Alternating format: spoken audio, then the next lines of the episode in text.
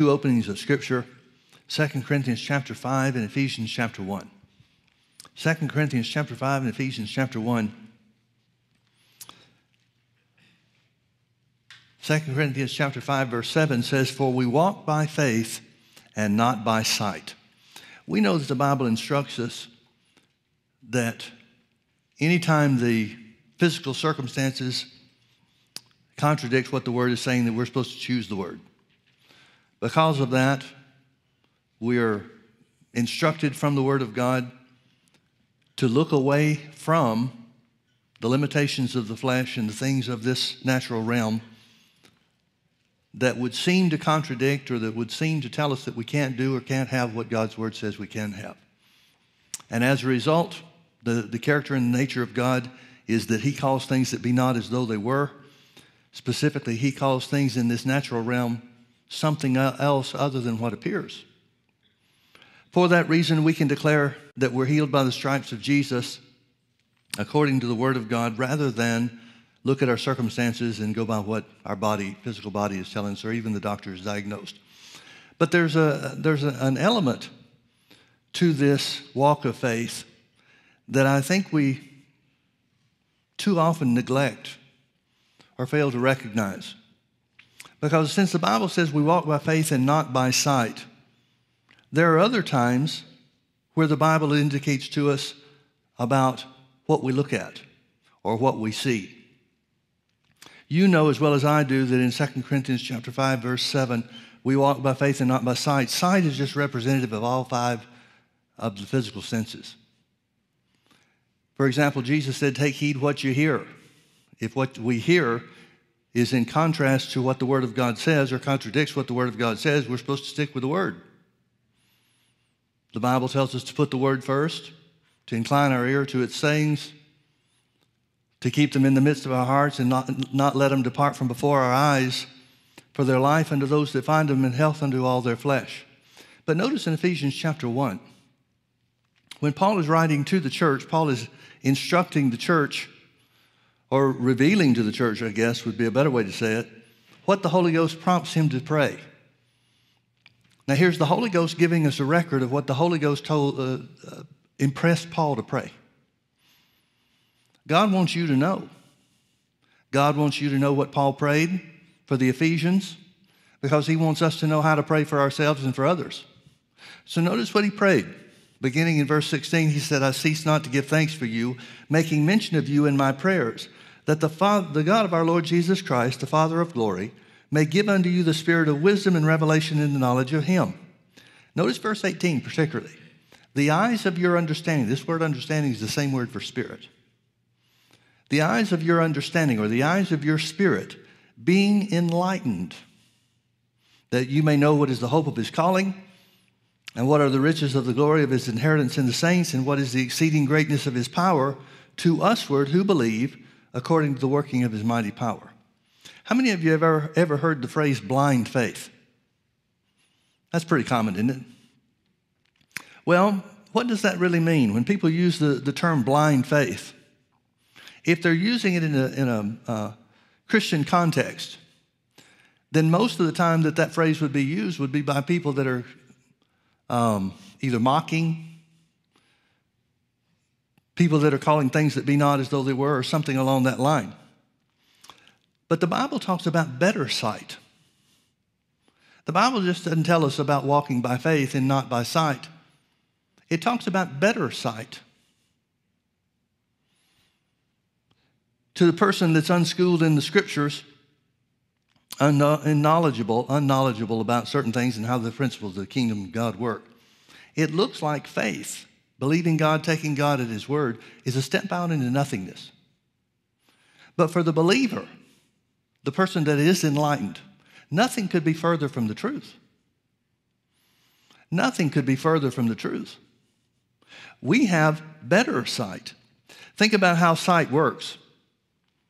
We think of uh, sight being connected with the natural eye, and we look at our look through our eyes. The Bible talks about the, the eyes being the windows of the soul. We look from the inside out through this earth suit that enables us to function here on this earth, and we automatically associate sight with what we see through our eyes. But you don't even see with your eyes. You don't see with the optic nerve. You see with your mind. The optic nerve provides an image that your mind adapts, and we see through the eyes of our mind, so to speak, rather than the optic nerve. For that reason, we can, through the Word of God, have better sight than anything we could ever hope to see in the natural realm. Turn with me over to Hebrews chapter 11. Let me show you some examples of this. Hebrews chapter 11, we'll start reading in verse 8. It says, By faith, Abraham, this is the hall of fame of faith in, uh, in the New Testament. Speaking of Abraham, by faith, Abraham, when he was called to go out into a place which he should after receive for an inheritance, obeyed, and he went out not knowing where he went. By faith, he sojourned in a in a land of promise, as in a strange country, dwelling in tabernacles with Isaac and Jacob, the heirs with him of the same promise. Notice verse 10 For he looked for a city.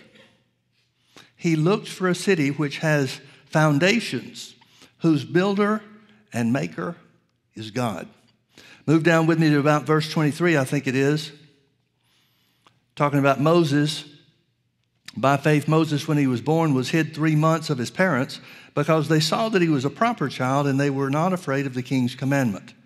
By faith, Moses, when he was come to years, refused to be called the son of Pharaoh's daughter, choosing rather to suffer affliction with the people of God than to enjoy pleasures, the pleasures of sin for a season esteeming the reproach of Christ greater riches than the treasures in Egypt, for he had respect unto the recompense of the reward. By faith, verse 27, by faith he forsook Egypt, not fearing the wrath of the king, for he endured as seeing one, seeing him who is invisible. Now, why would Moses do what he did? By the way, I think it's interesting that Paul uh, connects Jesus, Paul being the author of the book of Hebrews, I believe, I think it's interesting that he connects Moses with Jesus. He keeps mentioning suffering for Christ and so forth. Well, Jesus didn't come along until way after Moses. But Paul is identifying, and the Holy Ghost is revealing to us, that all the things that Abraham did and all the things that, that Moses did and many of the other patriarchs all the things that they did, they did because they looked past something they could see with their natural eye. They looked past something that they could see. They looked past everything that they could see with their natural eye. Because they believed that something was more sure. They believed that something had foundations that were more sure than this natural realm. The Bible tells us, we're right there in Hebrews chapter 8, the Bible tells us, I think it's in verse 3, it says, By faith we understand that the worlds were framed by the word of God, so that things which do appear were made of things which do not appear. In other words, visible things, the things that we see in this natural realm, everything we see in this natural realm, the mountains, as big and tall and, and strong as they are, were created by unseen things, those unseen things being the Word of God. So when we step out in faith, when we act on the promise of God, when we act on what the Bible says Jesus has purchased for us and lay hold of it by faith, by believing we receive when we pray, by calling things that be not as though they were, and any and all other characteristics that the Bible tells us of faith, when we do that, we're standing on more sure foundations than the mountains themselves. There is no blind faith. There is no such thing for the Christian, for the believer, as blind faith. Now, I'm sure there are people that have tried to step out into things and done things in presumption. For example, I remember a story. This happened um, a couple of years after I finished Bible school. There was a guy that was uh, a graduate of the a graduate of Rhema, the Bible school that I was in, that I attended. He went there as well. He was a couple of years ahead of me, and so he was. Uh, pastoring a church in a certain part of the country, having some issues, having some physical issues. And so he went to the doctor, and the doctor diagnosed him with diabetes. And so he had to regulate his insulin and, you know, all the stuff that's involved with checking your blood sugar levels and all that kind of stuff. Well, he came to the place where he just said, I'm going to trust God or die. So he threw away his insulin. He was on a camping trip or about to go on a camping trip. He didn't take his insulin with him, and he died. And people hear things like that and they say, well, that faith stuff doesn't work. Well, that wasn't faith. Trust God or die isn't faith. Trust God and live. That's faith. But it came to the understanding of those of us that uh, knew anything about him. There were those that were closest to him, and he had heard a story about somebody that had stopped taking their insulin and gotten healed, received their healing from diabetes. So he was just trying to ape or imitate what somebody else did and get their results. He had no foundation to stand on for himself. Now, the person that he had heard about, or, or others, I'm sure that, uh, that we've heard about, I don't know if he ever heard about him or not, but there have been a number of people, number of Rhema students over the years that just made a confession of faith by taking their insulin every day. They just mixed faith with it. And over a period of time, their body changed so that they no longer needed the insulin. But the point I'm trying to make is real faith, real Bible faith, has the strongest foundation of anything in the universe. It's impossible for there to be blind faith if you've found the scripture and have done the necessary work to make it a part of your spirit. It's impossible.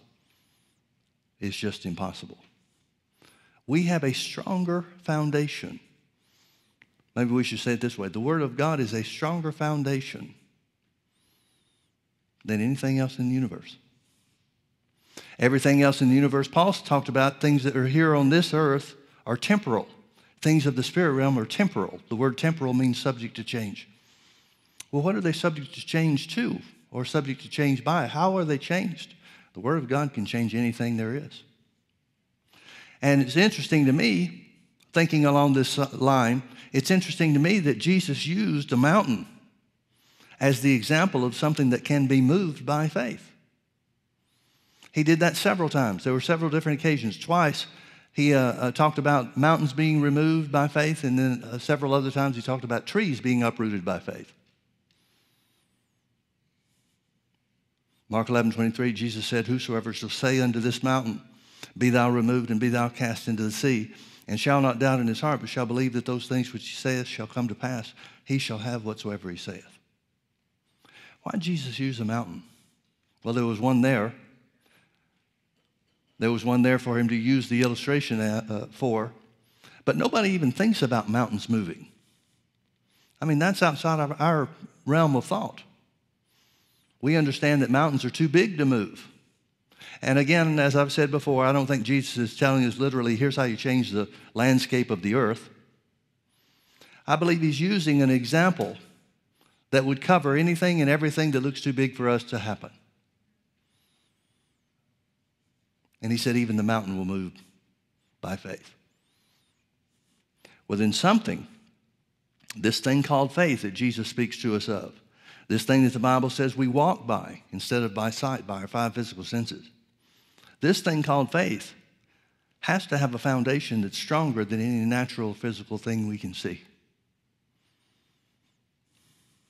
Paul prayed, Paul understood by the Holy Ghost that the important thing was for believers, you and I, people that have been saved, people that have been filled with the Holy Ghost, even. The most important thing is for us to see with the eyes of our spirit. Look with me over to 2 Corinthians chapter 4.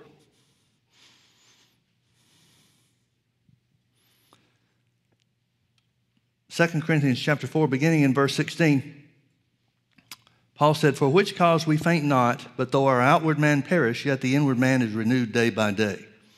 For our light affliction, which is but for a moment, worketh for us a far more exceeding and eternal weight of glory. While we look, we're supposed to look at something, while we look not at the things which are seen, the physical realm, while we look not at the things that are seen, but at the things which are not seen the promises of God that contradict the physical circumstances. While we look not at the things which are seen, but at the things which are not seen, for the things which are seen are temporal, but the things which are not seen are eternal. Think of all the times that Jesus superseded the laws of nature. things that would appear to us to be hindrances, obstacles. Jesus just adjusted the laws of nature to fit it, his situation to fit his need. He sent, after he fed the 5,000 with a little boy's lunch, Jesus sent his disciples to the other side of the, of the Sea of Galilee. He stayed and prayed. And now, in the wee early hours of the morning, he comes walking to them on the sea. I'm sure looking forward to finding out how some of that stuff worked. What happened? Did the sea become solid? Every time he set his foot down, did the sea become solid underneath his foot? Did he levitate? Did he suspend the laws of gravity so that he didn't sink? Maybe it was a combination of the two. Maybe it was something altogether different, something I haven't even considered. But somehow the laws of nature were suspended. That much we know for sure, right?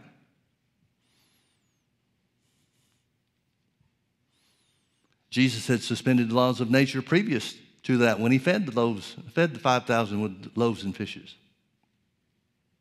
He multiplied it. Well, things don't normally multiply on their own. Wouldn't you hate for your everyday lunch to turn into enough to feed 5,000? We'd pretty soon have a problem on our, on our hands. So the laws of nature were suspended there too. I don't know how that worked. Do you? Jesus suspended the laws of nature every time he healed the sick, and certainly every time he raised the dead. Every time Jesus found something that was a hindrance or an obstacle,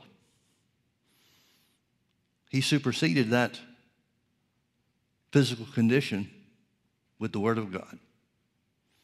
In other words, by walking by faith and not by sight. We know the same thing's true of, of Abraham. Romans chapter 4 tells us about Abraham when he was about 100 years old, didn't consider his body now dead, neither the deadness of Sarah's womb, but looking unto the promise of God, he wavered not or staggered not through faith. What kept him steady was looking at the promise of God. What kept him steady? What kept him in a place where God could do the supernatural bring about the supernatural results so that he and Sarah had a child. That child that God had promised 25 years earlier. That occurred by him looking at something other than the physical circumstances. We see the same thing in Jonah. The story of Jonah fascinates me. God tells Jonah to go to Nineveh and preach, or else destruction will come upon him, and I think it was in 30 days' time. Well, Jonah didn't like the Ninevites. He thought destruction was good for him, so he started running the other way. Well, you know, he wound up on a ship, and the ship wound up in a storm. Pretty soon, these idol worshippers figured out that somebody's the cause of this storm. This is a supernatural storm, and it's because somebody has done something wrong. Jonah winds up fessing up. He said, It's me. Throw me overboard, and you guys will be all right. That's a pretty drastic action to take. And they must have been concerned that God would get mad, the God that was causing the storm would get mad if they just threw him overboard. So it took them a while to be convinced, but finally they were, and so they tossed him over. Well, if God was through with Jonah, that would be the end of the story. It would be certainly within God's purview. It wouldn't have been unjust in any way whatsoever for him to say to, for God to say to Jonah, I wanted you to go. You were my first choice, but I've got somebody as a replacement, so too bad for you. You'll just have to drown in the sea. But a fish swallowed Jonah.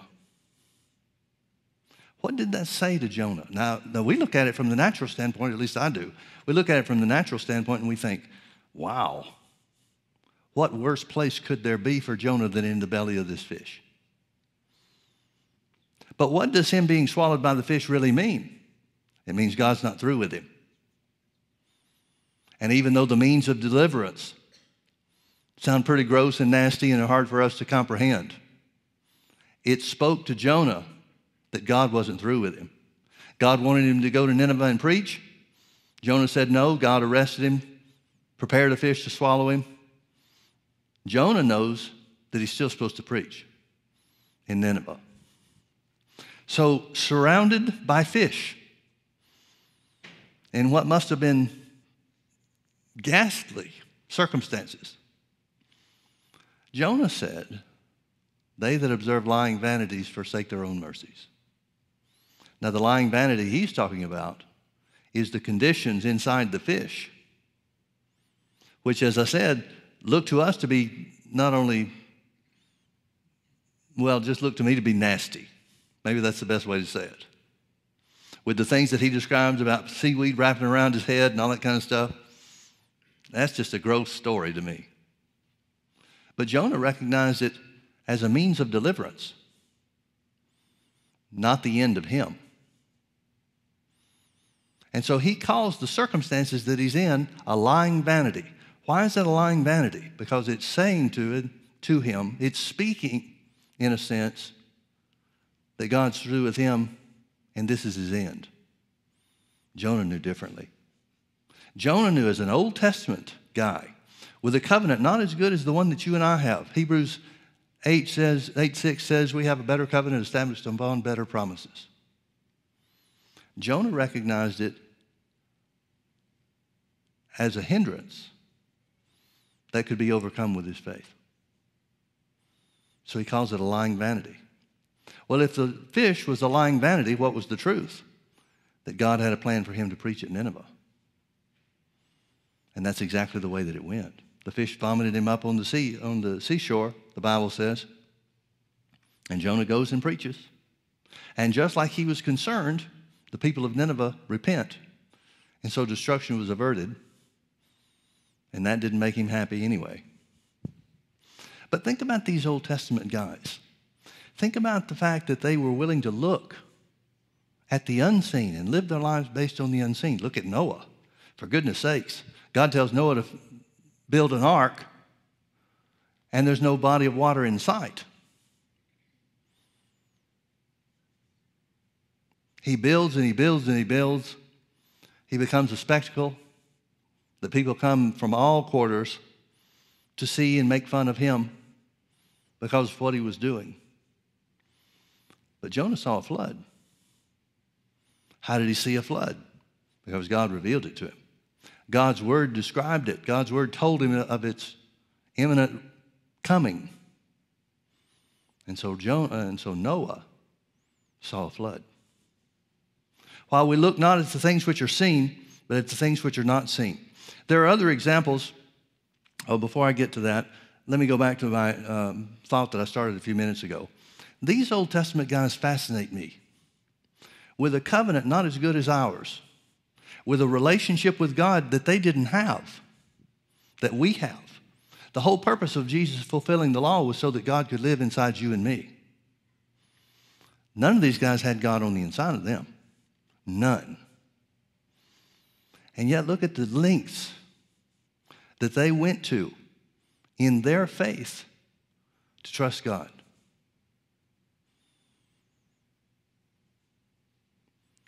My point is, it's a whole lot easier for us to look at things that are not seen than it would have been for them because we've got the greater one on the inside of us. But the mighty things that they did. I love Hebrews 11 because it talks about guys that we don't even know who they are.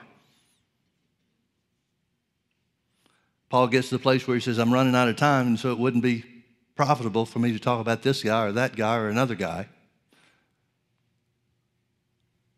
But as far as their history was concerned, they must have done a, a, a, wonderful thing. They must have received wonderful results, miraculous results through their faith in God. And we don't even know who they are.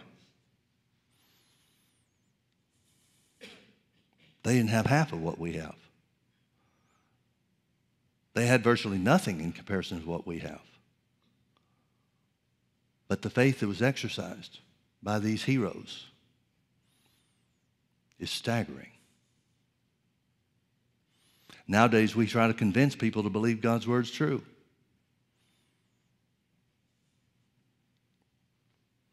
I believe in one sense, maybe more than one, but at least in one sense, that is to the shame of the modern day church. Look at Joshua. Joshua commanded the sun and the moon to stand still. And it did. Gave him time to defeat his enemies. If God would do that for the children of Israel the, under the old covenant, who were just servants, what would he do for his sons and his daughters? Folks, if our faith is based on the Word, then Bible faith, real faith, has to be based on the Word. Romans 10 17 says, So then faith cometh by hearing, and hearing by the Word. Real Bible faith always has a foundation of the Word. And that foundation is stronger than any physical circumstance or force or anything that exists in this natural realm. We walk by better sight. We don't walk without sight, we walk by better sight. The foundations for what the Bible tells us belongs to us through Jesus is stronger than any foundation of any mountain, no matter how big it is. We have the strongest foundation for belief of anything that exists in the universe, and that's God's Word. It's also interesting to me how that when Jesus was talking about himself and his death on the cross, reminded Israel of an event that happened when Moses was the leader of the children of Israel. Jesus said it this way it's in John chapter 3, just after the famous verse 16 was spoken. He said, Just as Moses lifted the serpent of brass in the wilderness, so must the Son of Man be lifted up. Well, if you remember the story, it's in Numbers, I think number 17. The story was that the children of Israel started murmuring against God while they were in the wilderness, murmuring against Moses and against God while they were in the wilderness. And the territory, which was the home of these fiery serpents, poisonous snakes, came into the camp in mass, apparently, and bit a lot of people, and a lot of the people died. I'm not sure if they tell us the number of people that died, but the implication certainly is it was a lot of people. Well, the people came running to Moses and said, We've sinned. We've spoken against you and against God. They knew what the problem was. It's not God attacking people with snakes, it was them taking themselves out of from under God's protection. They were in that same wilderness for 40 years, and there's never an account, never any record in any way whatsoever that snakes ever attacked them except in this one place, in this one situation. So, since this was the land of the snakes, the land of these fiery serpents, poisonous snakes, which most everybody agrees that's what fiery serpents reveals or refers to, is poisonous snakes. The fact is, them walking in obedience to God kept the snakes out of the camp. And it was only when they changed their obedience to murmuring against God and against Moses that their hand of protection was lifted and the snakes got into the people. So they come to Moses and they said, We've sinned. We've spoken against God and we've spoken against you. Help us. So Moses goes to God and God says, Make a serpent of brass and put it on a pole. Now, since Jesus says that that was a type of him, we would think that it should have been a lamb or a dove, not a serpent. But remember, on the cross, Jesus was made sin for us. He comes to the point where one of the last things he said on the cross was, Father, why, you, why hast thou forsaken me? At that moment, Jesus was completely made sin. And he's referring not to his bewilderment or confusion about God's plan and purpose. But he's letting us know that the work of becoming sin was complete, and God can't look upon sin. So Jesus said, Why hast thou forsaken me? And fulfills the scripture, the promise that was given of old, that he would be made sin for us so that we wouldn't have to pay the price for it. That's what Jesus said the, the serpent on the brass was representative of. So God told Moses, Make a serpent of brass and put it on a pole and he said this He said, Every one of the children of Israel, whosoever looketh upon it, shall be saved or healed. Whosoever looketh upon it. That kind of puzzled me, or, uh, well, really, it didn't start puzzling me until I started seeing some things about it. I just always assumed that that meant that Moses put the pole in a certain place or maybe walked it through the camp and everybody stopped long enough to look at it and then they were healed. But it could have been something else. They could have had snakes around their feet, but they choose to look to the brass serpent on the pole. That would make the faith experience a little bit more real to them, wouldn't it? Regardless, however it worked, the Bible says, Everyone that looketh upon it shall live, and everyone that looked upon it did. They were healed of the snake bites, and the snakes were driven out of the camp. The hand of God's protection was once again on them. Now, this word looketh is interesting because it doesn't mean a casual glance. And I think that's what a lot of us do when it comes to the cross of Jesus. We just give a casual glance and say, Well, Jesus has died for our sins. Thank you, Lord, that we don't have to go to hell. And, folks, if that's all Jesus did, that would have been a worthwhile effort.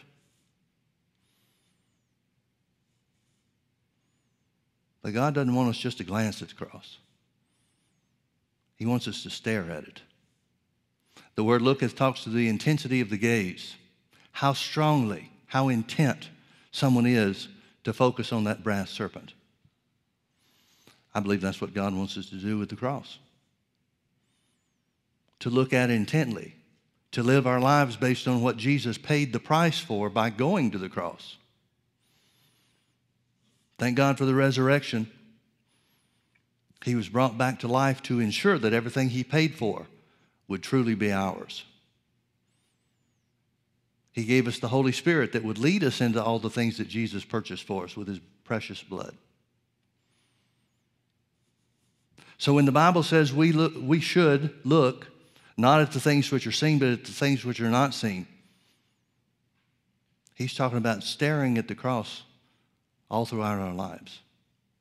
Not seeing the cross as a place of defeat, but seeing the cross as a place of victory for us.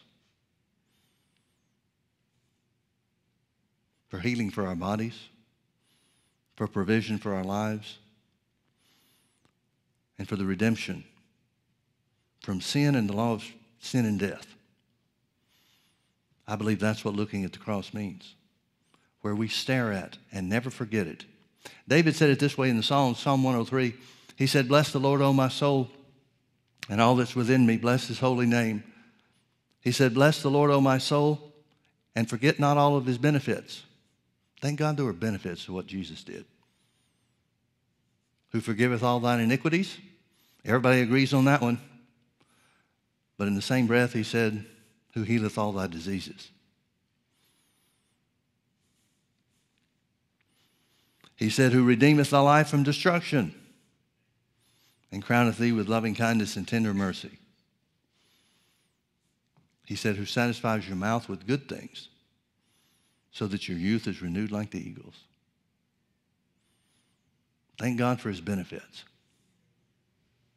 I believe God wants us to live our lives focused on what the cross brought to us. Certainly what it took away from us, which was sin but also to what the cross brought to us. He that looketh upon it shall live. He that looketh upon it shall live. If that was true in the old covenant in one situation that would turned out to be a type and a shadow of Jesus, and it was fulfilled by Jesus on, through his death, burial, and resurrection, isn't that worth us living for?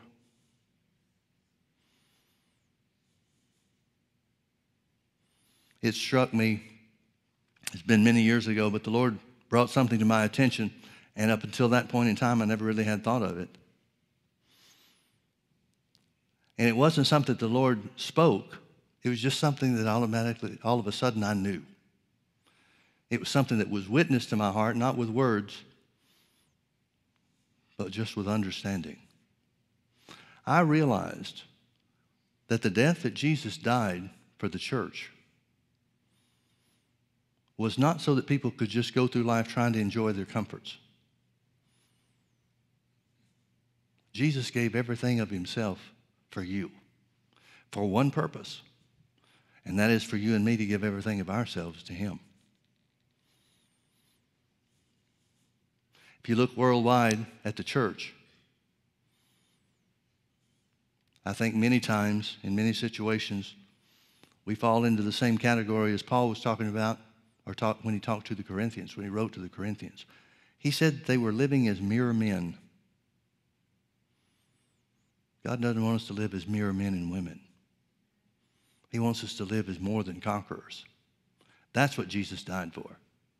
Not so that we could get by, but so that we could be victorious in every aspect and to defeat the work of the devil in our own lives because of the price he paid. And folks, the Word of God gives us that better sight. If we'll just dare to stand on it, if we'll just dare to act on it, if we'll just dare to see with the eyes of our spirits rather than the eyes of our flesh. No matter what the doctor diagnoses, no matter how severe the case of sickness might be, no matter how long it's been in operation against you. Jesus took your infirmities and bore your sicknesses, and with his stripes, you were healed. So, which way are you going to let your mind focus the image? Are you going to see with your mind what the optic nerve gives to it to see and process? Or are you going to operate and see according to what the Word of God says has been done for you? The focus and the strength of God's Word is way stronger than the focus of the natural eye, no matter what circumstance or symptom it shows. Amen? Let's pray. Father, thank you for the privilege that we have to see with better sight than what our natural eyes reveal. For that reason, Lord, we prayed the prayer that Paul prayed for us, for the church. We pray that you would give unto us the spirit of wisdom and revelation in the knowledge of you. That the eyes of our understanding, our spiritual, our spiritual eyes, would be enlightened, that we would know what is the hope of your calling, what are the riches of the glory of your inheritance in the saints, and what is the exceeding greatness of your power that works in us as believers? Father, cause us to see and understand like never before that we've been free. We've been set free. We have been freed from the law of sin and death by the law of the Spirit of life in Christ Jesus. Satan, we serve notice on you. We give you no place in our lives or in our bodies. Our spirits were purchased by Jesus' blood, and the Word of God says our bodies were too. So we refuse to allow you to remain on our flesh. We refuse to give you any place whatsoever. We call things that be not as though they are. So we declare, because God's word says it, that we were healed by the stripes of Jesus. We declare that the healing power of God sustains us, restores our health, and heals our wounds. We declare that we're more than conquerors through him who loved us. We declare that our faith is changing circumstances, the physical conditions and the physical circumstances that our natural eyes see. In Jesus' name we declare that we are healed. In Jesus' name. Amen. Let's all stand and lift our hands to the Lord. Let's just thank him for his goodness. Lord Jesus, we worship you. We thank you so much for all that you've done for us. Thank you for the privilege that we have to see with better sight than with the natural eye, to see with the eyes of our understanding being enlightened to see with the eyes of our spirits being opened,